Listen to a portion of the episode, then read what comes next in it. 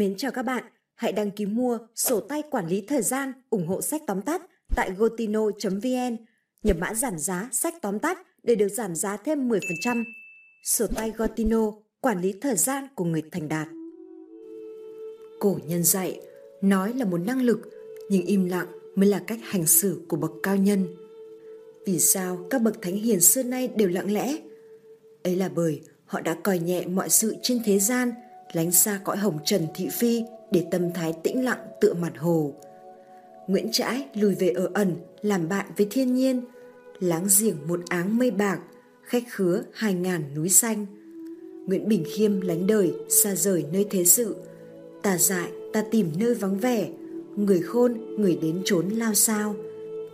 Thế gian náo nhiệt, cuộc sống tưng bừng, hết thảy mọi vật đều lôi cuốn con người ta vào cái vòng xoáy bất tận mà không thể nào thoát ra được.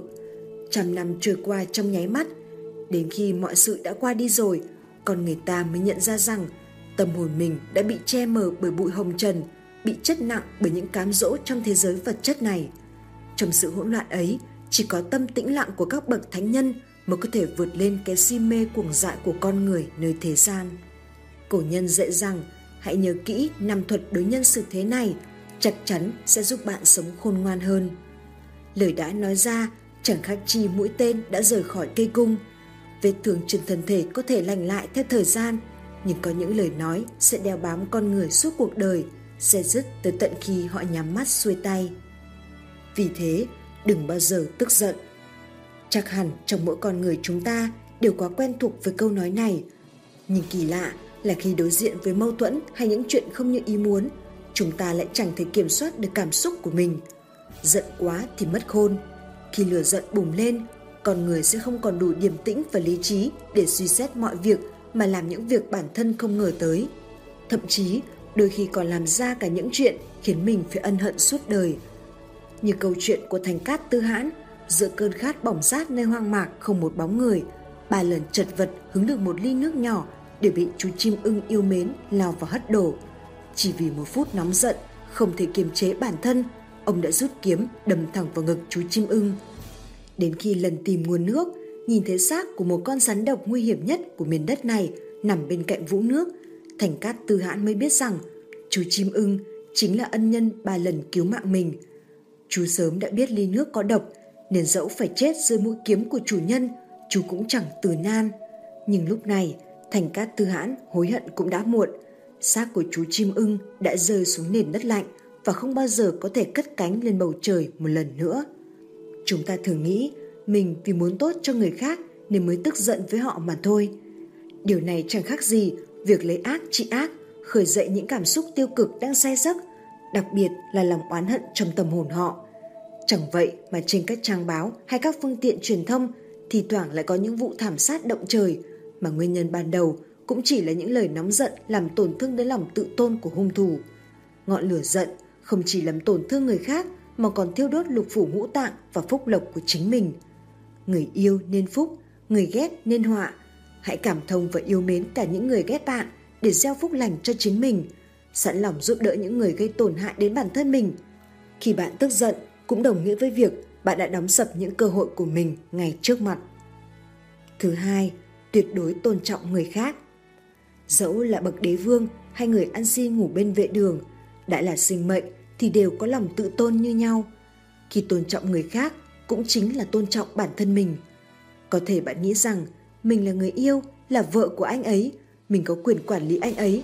Hay cô ấy là vợ mình thì mình có thể kiểm soát cuộc sống của cô ấy. Như vậy, cuộc sống sẽ trở nên thật ngột ngạt. Vợ chồng hay cãi nhau, cơm không lành, canh chẳng ngọt. Bạn yêu thương và chăm sóc những đứa con của mình và nghĩ mình có quyền lựa chọn và quyết định thay chúng bởi chúng còn quá nhỏ và phải biết vâng lời. Nhưng khi chúng không đồng ý và bắt đầu quấy khóc, bạn lại cảm thấy chúng không phải là những đứa trẻ ngoan. Cũng có thể bạn không sai, nhưng dẫu còn nhỏ, trẻ cũng rất cần được sự tôn trọng của người lớn. Nếu được người lớn hỏi ý kiến và dẫn dắt, khuyên nhủ và tôn trọng quyết định của mình, trẻ sẽ vui vẻ làm những gì bạn muốn và có trách nhiệm hơn với cuộc sống của chính mình.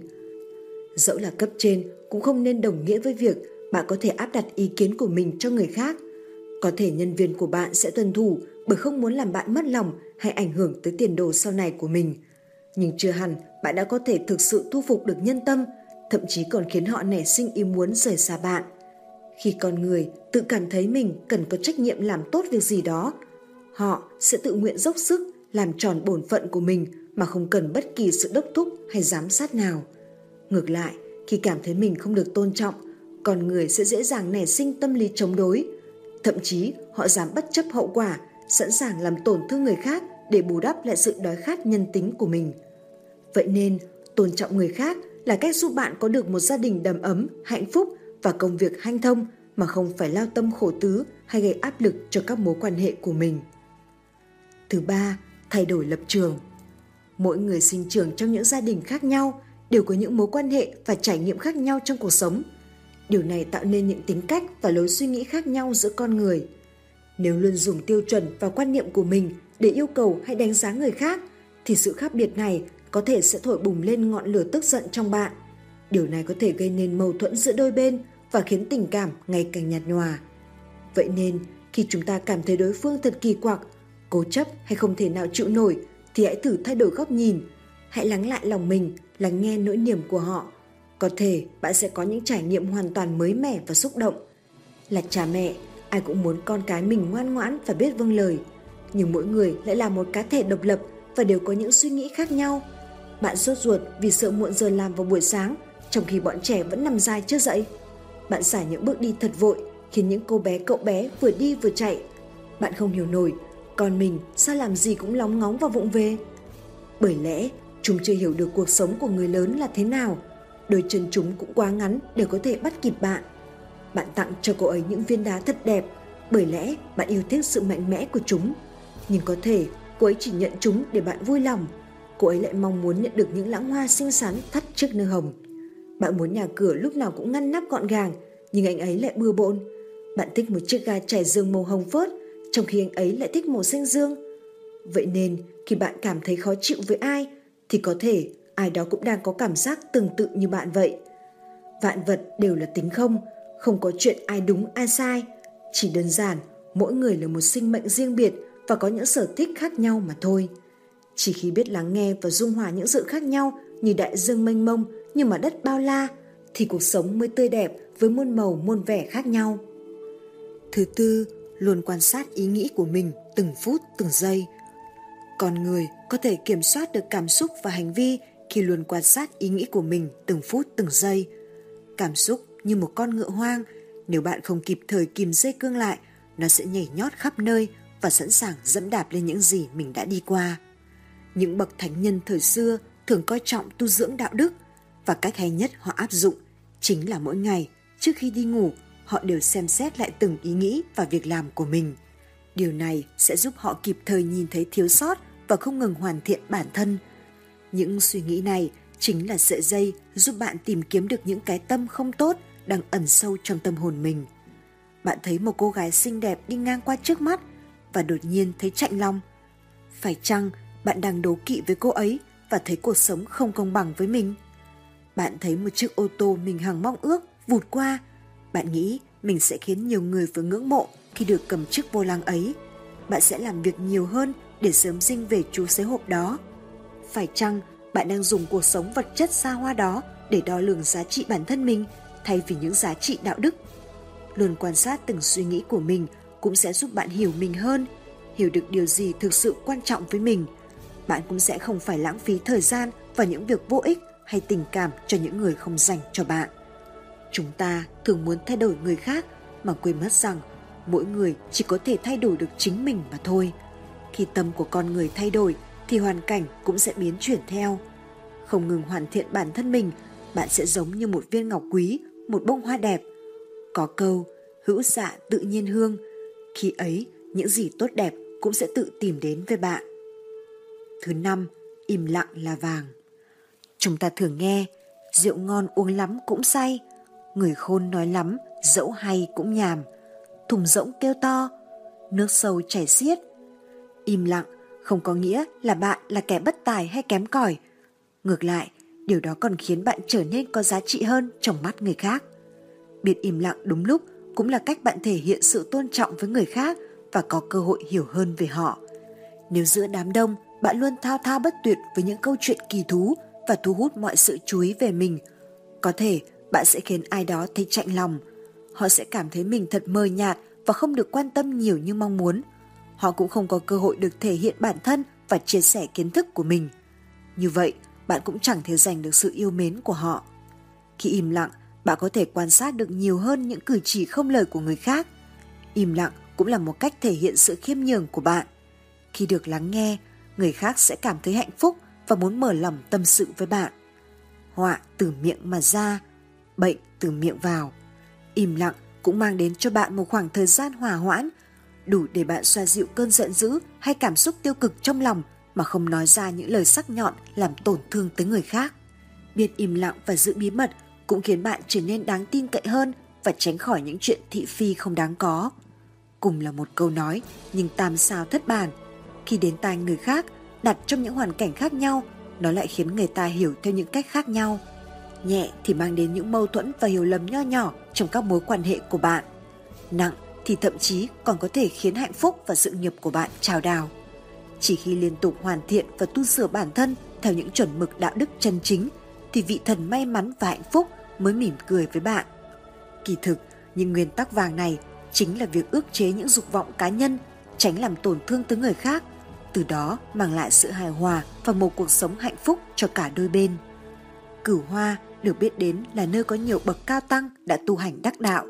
Di thể của họ dù đã viên tịch nhiều năm nhưng vẫn còn vẹn nguyên như đang nằm ngủ. Hòa thượng Đại Hưng là một trong những vị cao tăng như thế. Tôi xin kể lại câu chuyện giữa Hòa thượng Đại Hưng và cô gái Ngọc Trinh. Chuyện kể rằng khi Hòa thượng Đại Hưng còn đang tu hành trên núi, dưới chân cửu Hoa Sơn có một gia đình rất giàu có. Họ có một người con gái tên là Ngọc Trinh, đã từng hẹn ước với công tử của một gia đình quyền quý khác. Ba năm trước khi chọn ngày hôn lễ, Ngọc Trinh có mang và sinh ra một bé trai. Cha mẹ cô rất tủi nhục, vừa lo sợ vừa giận dữ, họ đã bắt cô gái nói ra sự thật. Cuối cùng, vì không chịu được áp lực từ gia đình, Ngọc Trinh khai rằng cha đứa bé chính là Hòa Thượng Đại Hưng trên núi Cửu Hoa Sơn. Cha của Ngọc Trinh rất tức giận, ông đã đem gia nhân lên núi làm náo loạn cả ngôi chùa. Họ đánh đập, chửi bới và nguyền rủa Hòa Thượng Đại Hưng, rồi bắt ông phải nuôi dưỡng con trai mình. Hòa Thượng Đại Hưng lặng lẽ nhận đứa bé và chắp tay nói khẽ, A-di-đà Phật. Cũng kể từ đó, danh tiếng của Hòa Thượng Đại Hưng đã sụp đổ hoàn toàn. Bất cứ nơi nào ông đến, thiên hạ đều khinh bỉ cười nhạo và phỉ báng ông. Thậm chí các tăng nhân trong chùa cũng không còn tôn kính ông như ngày trước nữa. Thế nhưng ông không một lời than vãn, vẫn ngày ngày xuống núi xin sữa để nuôi đứa con nghiệp chướng này. Được sự dưỡng dục chu đáo của ông, đứa trẻ lớn nhanh như thổi lại rất khỏe mạnh và thông minh. Cứ như vậy, ba năm trôi qua trong nháy mắt. Một ngày kia, gia đình Ngọc Trinh lại lên núi gặp Hòa Thượng Đại Hưng, nhưng họ không trách mắng, cũng không nhục mạ, mà hoàn toàn trái ngược, lại quỳ gối dập đầu và xin ông tha thứ, cho phép họ được đón đứa trẻ về nhà. Thì ra, cha của đứa trẻ chính là người chồng hiện tại của Ngọc Trinh, cũng là chàng công tử đã đính hôn với cô năm xưa. Vì muốn giữ thanh danh cho vị hôn phu của mình mà Ngọc Trinh phải đành lòng vu oan cho Hòa Thượng Đại Hưng. Đến lúc này, vẫn với phong thái điềm nhiên và thanh thản, ông dẫn đứa trẻ đến trước mặt cha mẹ mình. Và lại chắp tay một cách cung kính, ông nói với họ, A-di-đà Phật, trước khi quay trở lại thiền phòng. Đối diện với nỗi oan khiên suốt ba năm dòng dã, nhưng Hòa Thượng Đại Hưng lại lựa chọn im lặng. Ông không thanh minh, không phân bua giải thích, cũng không ca thán hay oán trách một lời.